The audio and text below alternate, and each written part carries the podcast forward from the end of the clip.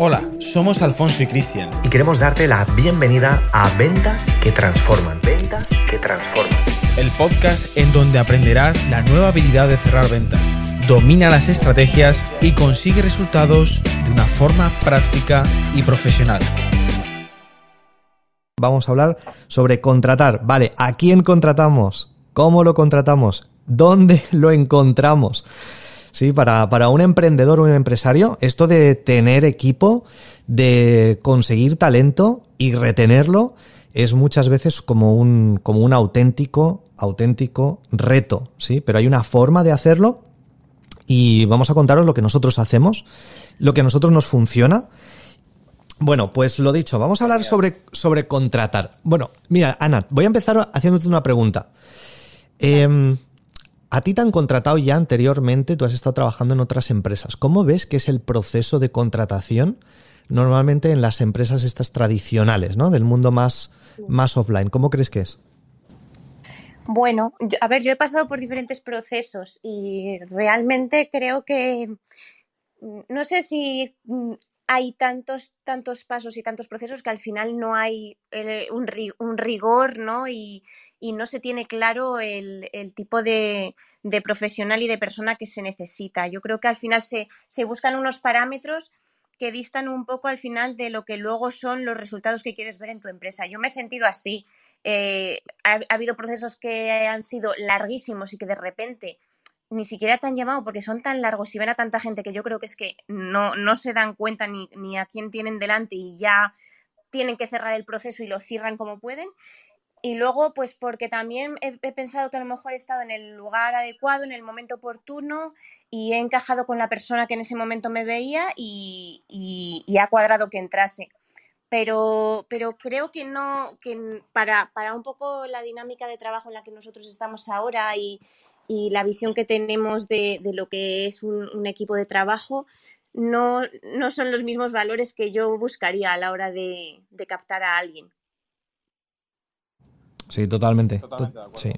Eh, y es curioso como esos procesos a veces son muy tediosos. Y fíjate, nosotros cuando, para que, para aquellos que nos estáis escuchando, decís, oye, ¿cómo, cómo Alfonso y Cristian contratan? ¿Cómo encuentran talento? Pues es curioso, pero por ejemplo, Ana Laura, ¿tú recuerdas cómo nos encontramos? Sí, pues bueno, es que además era una época ahora el teletrabajo es, pues es, como hasta una necesidad, ¿no? Pero como que hace 10, 11 años nosotros ya apostábamos por el teletrabajo y yo me acuerdo además que era una época en la que dije, esto que estoy haciendo para estas empresas lo puedo hacer para mí y buscar mis clientes y había, y bueno, Internet estaba en auge. Entonces, a través de plataformas de, que te ponían en contacto a profesionales con otros profesionales o con empresas y empresarios, pues yo creo que fue así, que para un proyecto disteis conmigo, os gustó lo que, lo que os ofrecía, en un, en un proyecto funcionó y dijimos, vamos a seguir probando. Totalmente, y funcionó y funcionó. Y fíjate si funciona hasta el día de hoy. Y fíjate que han pasado años porque antes de arrancar este Clubhouse estábamos en una reunión de equipo y estábamos recordando, ¿no?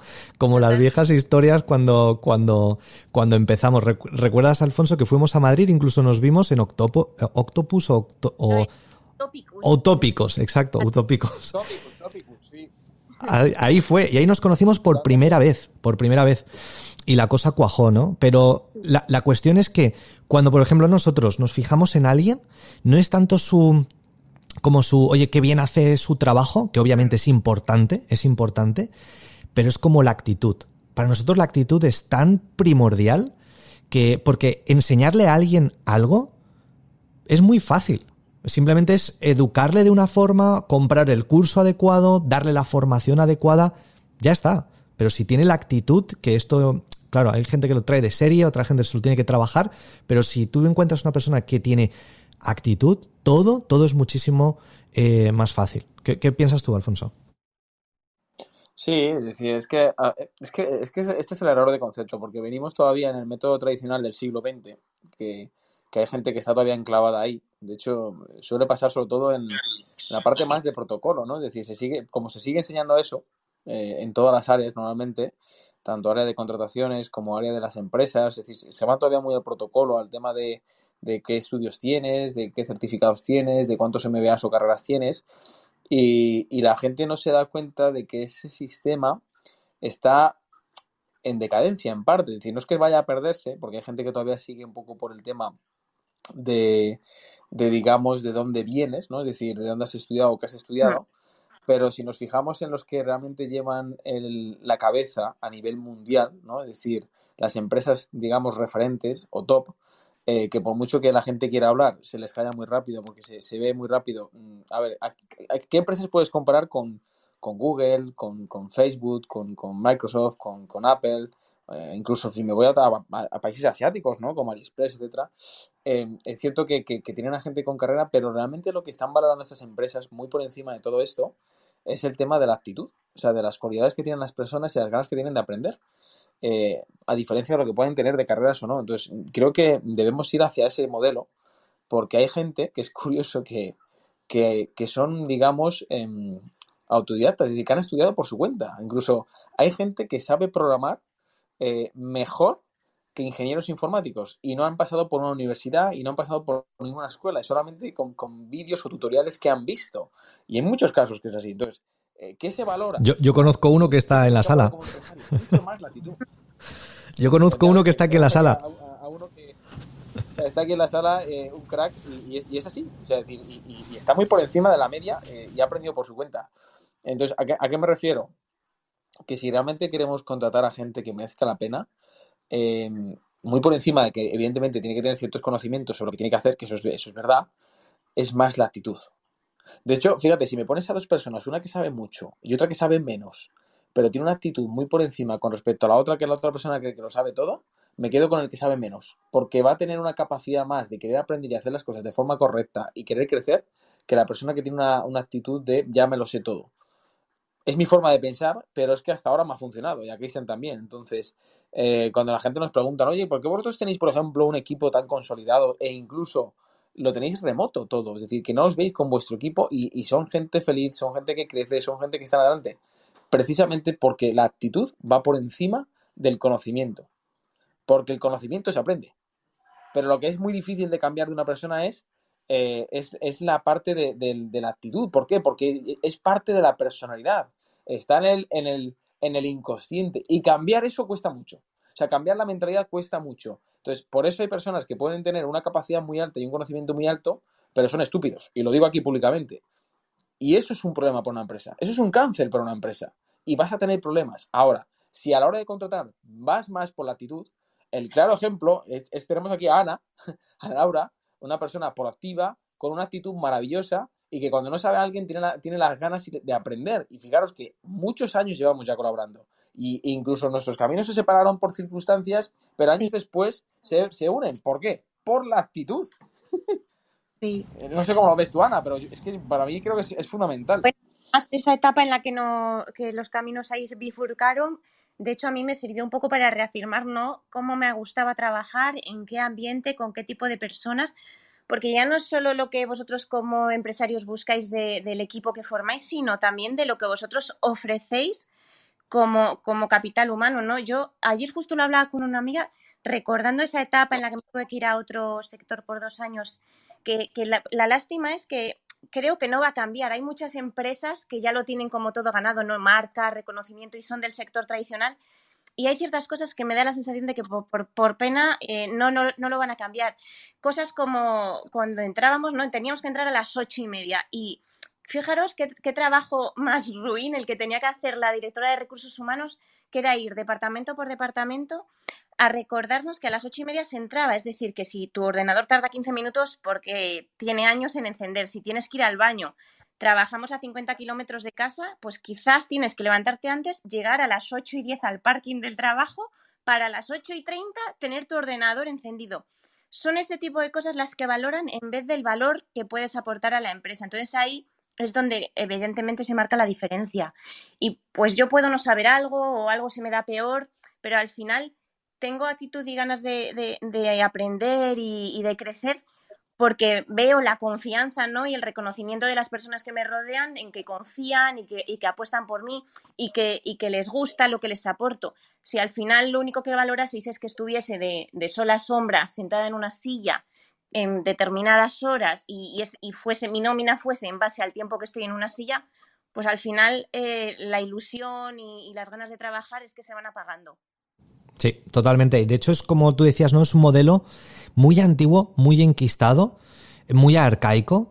Y también tiene que ver a veces con la mentalidad, ¿no? Con la que crece ese empresario, con lo que le dicen cuando, no sé, estudia una carrera, ¿no? Y es como, ah, tienes que controlar al trabajador, que no se te escape, que tú tienes que estar detrás de él, métele una colleja si, si no rinde lo suficiente, si, si va a rendir menos, si no va a venir feliz a trabajar. De, de hecho, una, una, persona que le tratas de haces todo lo contrario, va a ser más productivo, va a ser más productivo, en los momentos de más tensión va a rendir y en los momentos de relajarse los coge como para coger impulso, ¿no? Y, y es como ese, ese modelo como que no se, no se enseña, pero que funciona muy bien. Y para aquellos que tienen negocios digitales, saben perfectamente de qué, de qué estamos hablando. Aquí no micromanejamos ni microcontrolamos absolutamente a nadie. Y fijaros, para los que nos estáis escuchando, si decís, vale, pero ¿cómo, cómo podéis detectar ya de entrada si alguien tiene la actitud correcta o es un candidato correcto? Fijaros, hay un test que nosotros eh, hacemos y que nos encanta hacerlo porque nos demuestra ya de primeras cuál es el filtro si tenemos que continuar en una conversación o no. Y simplemente le decimos, oye, mira, anda un, vídeo de dos, de dos minutos máximo y en esos dos minutos cuéntanos quién eres, eh, a qué te dedicas exactamente, en qué eres muy, muy bueno y por qué crees que podrías encajar con nosotros. Y fíjate qué sencilla es esta prueba que si tú recibes, nosotros recibimos vídeos de más de dos minutos, tres minutos, cuatro minutos, cinco minutos, ni siquiera los vemos. Porque esto ya te indica mucho. Si tú a una persona le has dicho, oye, mándame un vídeo de dos minutos máximo, contándome esto, esto, esto y esto, si esa persona te envía un vídeo de tres minutos, sabes a lo que significa que no sabe escuchar, que no presta atención que a los detalles. Entonces ya empiezas mal, porque luego la gente dice, es que yo no sé por qué esta persona le digo esto y es que no lo capta, es que no lo entiende, es que no sé en qué idioma se lo tengo que decir. Bueno, es que quizás te saltaste unos filtros previos y esto no es una sorpresa, es que es así esa persona. Para lo que tú lo necesitas quizás ya no vale, porque no sabe escuchar o no sabe exactamente cumplir unas órdenes muy concretas. Entonces, quizás en mucha empresa dice, es que hace lo que quiere, es que es normal, es que es así, no has conseguido atraer a la persona como, como adecuada, ¿no? Así que, bueno, esto es también como nuestra experiencia. Quizás podemos mencionar un poquito eh, cómo gestionamos nosotros también el talento y cuál sería como la primera persona que nosotros contratamos en, en una empresa. Desde nuestra experiencia, para alguien que dice, oye, yo ahora mismo tengo mi empresa, pero la única persona de mi empresa soy yo, soy yo y yo lo hago absolutamente todo. Fíjate, nosotros también estuvimos ahí, ¿sí? Nosotros también estuvimos ahí.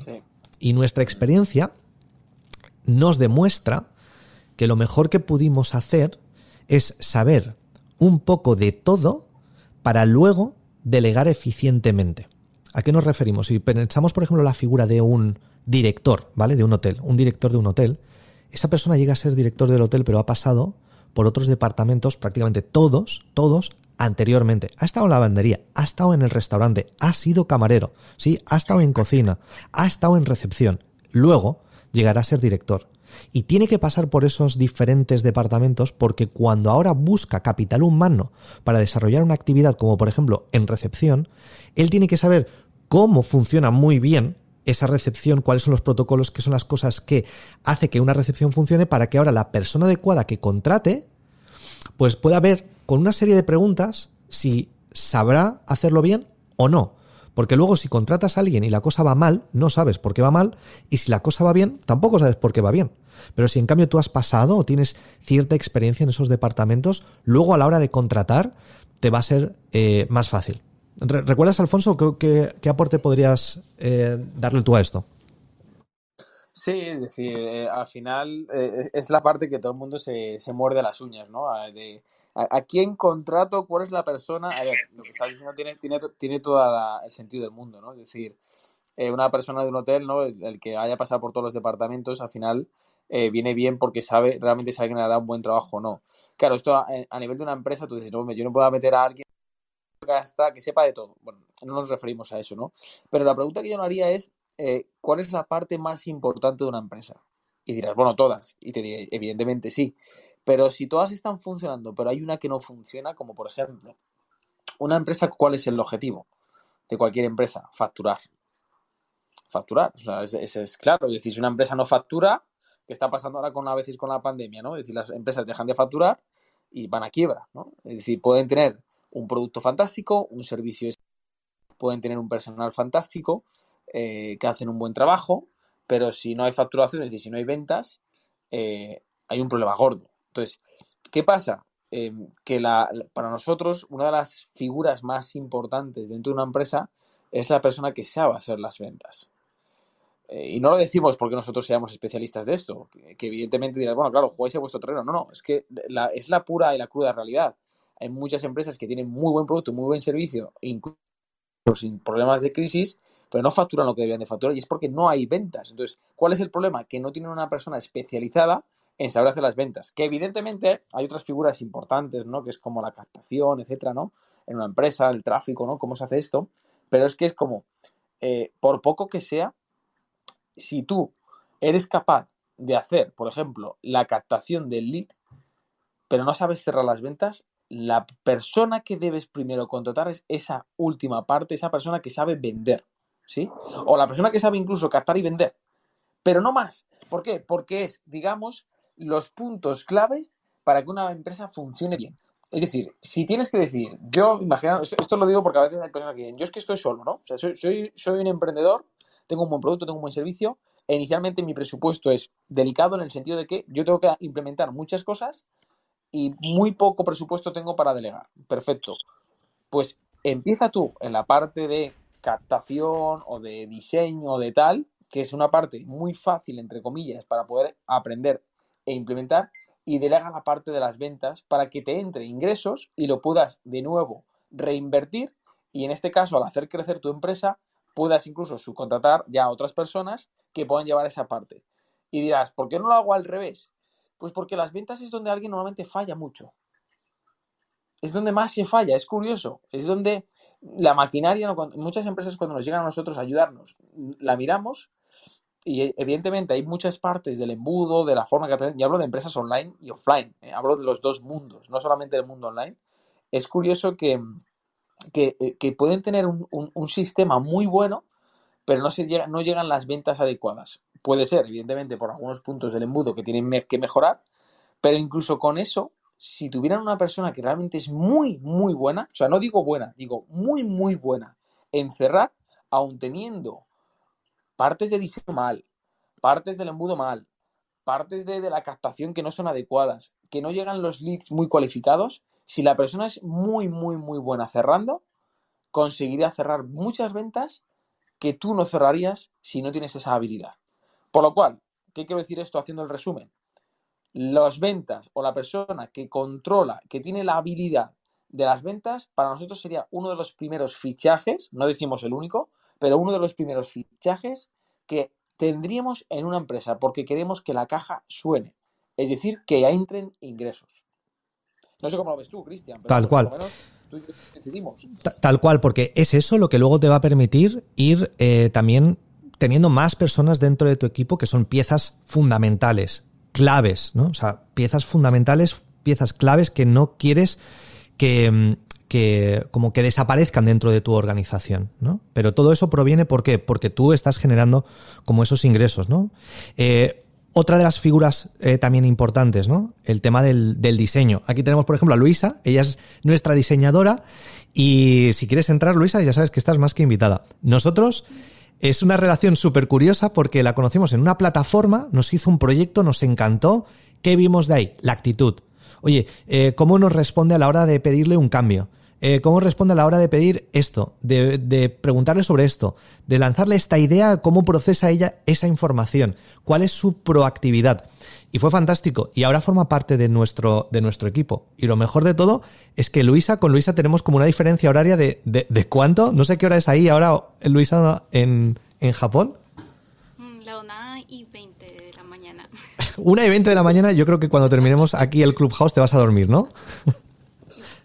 una y veinte, pero fíjate Qué, interesante es esto, ¿no? Esto para empresas tradicionales sería como imposible. Tener mi diseñador, tener no sé quién en otra parte del mundo que no lo pueda ver, pero sí es fantástico porque mientras, por ejemplo, nosotros eh, dormimos o nos despertamos, Luisa está trabajando, luego ahora se vaya a dormir, le ponemos entre lo algunas cosas, algunas cositas que necesitamos para el día siguiente y así funciona súper bien. Y cualquier cambio dentro de todo el equipo, que sabemos, prácticamente todos en qué fase está cada, cada fase, del, cada parte del proyecto, pues nos vamos dando como, como feedback. Y, y hasta ahora ha funcionado todo bien, Luisa.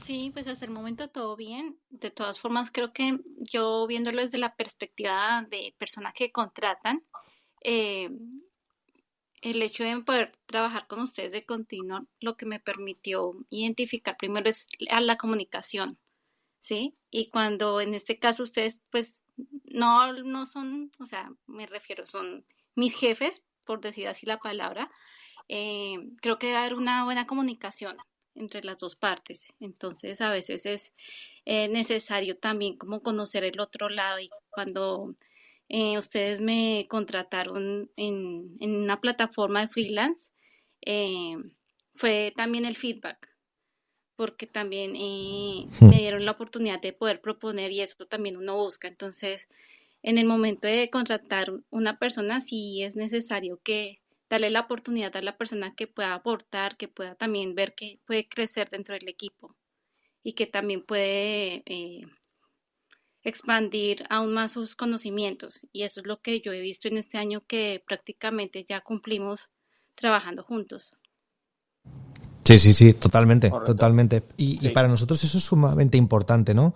Que el equipo crezca, pero que crezcas a nivel personal, a nivel en todos los sentidos que haya como un crecimiento, que no, que no se estanque alguien, ¿no? Y eso al final es responsabilidad del que lidera en la empresa. Eso no lo puedes dejar en manos de otra persona. Ahí cada uno que tiene una empresa tiene que llevar como, como, como el carro y decir, oye, ¿cómo, cómo, se puede aportar para el equipo? ¿Cómo pueden crecer? ¿Qué podrían leer? ¿Qué podrían tener? ¿Qué, qué curso podrían hacer ahora? ¿Cómo, ¿Cómo podrías ayudar a alguien? Y nosotros lo pensamos porque vas conociendo los diferentes tipos de personalidad y cuando tengas un equipo tú piensas, oye, esta persona, ¿qué, qué, podrías darle que supondría un reto? Que sabes que, le, que, que, que tragaría y diría, mm, vale, lo hago, genial. Pues quizás esa persona en tu equipo ahora es la persona que más va a crecer, ¿no? Y, eso es por desgracia. Eh, no sé cómo tú lo has visto también, Ana, en, los modelos más tradicionales, en las otras empresas que conoces, cuánto apostaban para una formación de calidad o, cuánto foco ponían en que una empresa, no sé, eh, pudiera seguir creciendo, que sus trabajadores pudieran seguir como creciendo y no solamente estuvieran como fichando pues yo he vivido momentos en los que se han contratado empresas consultoras externas en donde pues se nos hacían planteamientos como muy ambiciosos, ¿no? En donde se nos quería como analizar a nivel departamental para ver un poco las capacidades de cada uno y, exprimir al máximo ¿no? las, las, posibilidades de cada una de las personas, conocernos mejor, ¿no? De a nivel personal y profesional y de esa forma pues que nos sintiésemos como mejor ubicados. Pero al final eh, se quedaba en reuniones y no, no cuajaba. La dinámica en los departamentos no cambiaba, seguíamos trabajando de la misma forma, muy, muy mecánica. Y yo es algo que veo además, de hecho, aquí yo, yo que estoy muy de interlocutora con, con el equipo, que además es verdad que en un año pues se han unido muchas personas. Yo cuando hablo con Luisa y con el resto de compañeros noto como mucho compromiso, mucha autonomía y, muchas ganas de aportar, ¿no? Que yo en otras empresas lo he vivido y de hecho tengo compañeras que, que de verdad que las doy la, enhorabuena por haber podido irse de, determinadas empresas a otros sitios mejores porque las veía súper preparadas, eh, personas súper empoderadas y pasaban los meses y se iban quedando pequeñitas porque veían que cada vez que proponían algo no se les escuchaba, con lo cual se convertía en un trabajo muy mecánico, muy de ir a fichar y, al día siguiente decías, bueno, pues no voy a proponer nada porque ¿para qué? Si no va a servir de nada. Y en cambio aquí yo creo que es un poco pues eso, por, por, el, valor en que se pone a la persona, ¿no? Con Luisa visteis esa, esa, ese compromiso y, y, ese aporte y esa predisposición a, pues bueno, a, sacar el trabajo y a, y a complacer, ¿no? Al final el, al cliente que tenía enfrente y cuando tú le, le tiendes la mano y ves que, lo que propones gusta, pues sigues proponiendo y sigues sintiéndote útil y válida.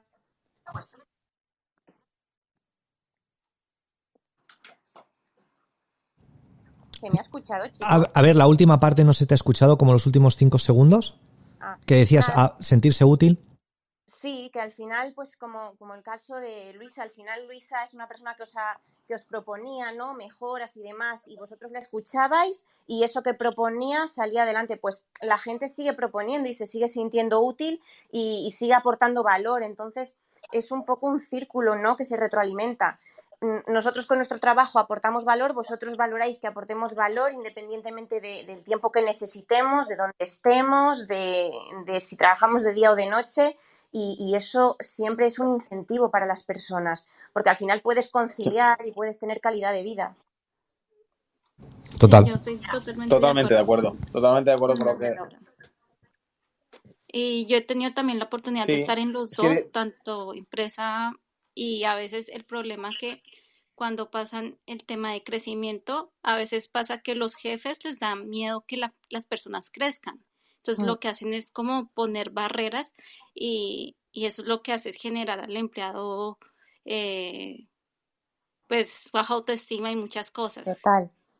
Entonces, en sí. este caso, yo puedo decir, yo estoy muy contenta con ustedes dos porque es como ver que uno sí puede crecer y que al mismo tiempo también es ese, esa forma de agradecer, que es implementar lo que uno va aprendiendo, lo implementa dentro de, de la empresa en este caso. Total, Entonces, total. es como un Sí. gana-gana, ¿no? Es un win-win. En mi caso a nivel profesional, a ustedes como empresa, pero por lo general algunas empresas que eh, no lo aceptan de esa forma, lo ven como una competencia y bueno, si llego a formar esa persona, esa persona se me va a ir y ese es como el temor. Entonces lo que hace es que no hay ningún crecimiento y no hay un buen ambiente laboral tampoco.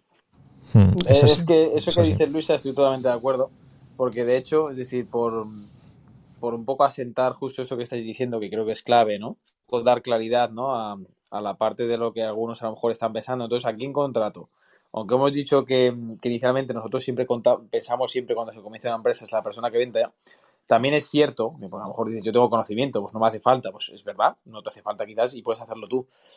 Por asentarlo, entonces, llevarlo a tierra, también es cierto que la primera persona que contrataría, si tú, por ejemplo, tienes esa, esa base ya en el mundo de las ventas incluso, es cuál es tu mayor carencia.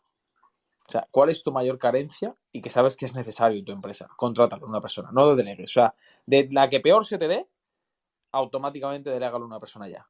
O sea, automáticamente, no le des más vueltas y, si sabes que es importante para tu empresa, invierte en una persona que lo haga bien. Y luego, uniendo lo que estabais diciendo a Ana y Luisa, que creo que es fundamental, simplemente por, por terminar y aterrizarlo, la base para que realmente tengas una buena empresa y tengas a gente que no la contrates, en el sentido, es decir, que, más que la contrates, es que esas personas realmente eh, estén muy a gusto contigo, está en una palabra, confianza. Si nosotros, con, con- con, por ejemplo, que está aquí Ana o está Luisa aquí conectados o con, con gente de nuestro equipo, eh, tenemos la suficientemente confianza como para dos cosas. Una, si tuviera que dar las llaves de mi casa, sé que no tengo ningún problema. O sea, tengo la confianza de que se la puedo dar y no voy a tener ningún problema. O si tuviera que dar la llave de mi coche y se lo llevan, sé que no va a haber, no va a haber ningún problema.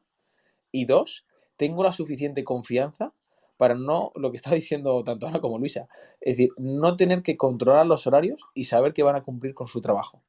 Porque hay, una, hay un grado de confianza tan suficientemente alto que yo no tengo que controlar el que alguien trabaje una hora, dos o tres. Es decir, si un día no quiere trabajar y otro día quiere trabajar 12 horas, no tengo ningún problema, porque tengo la confianza de que, evidentemente, marcando los tiempos que se cumple, que la persona se organice como quiera.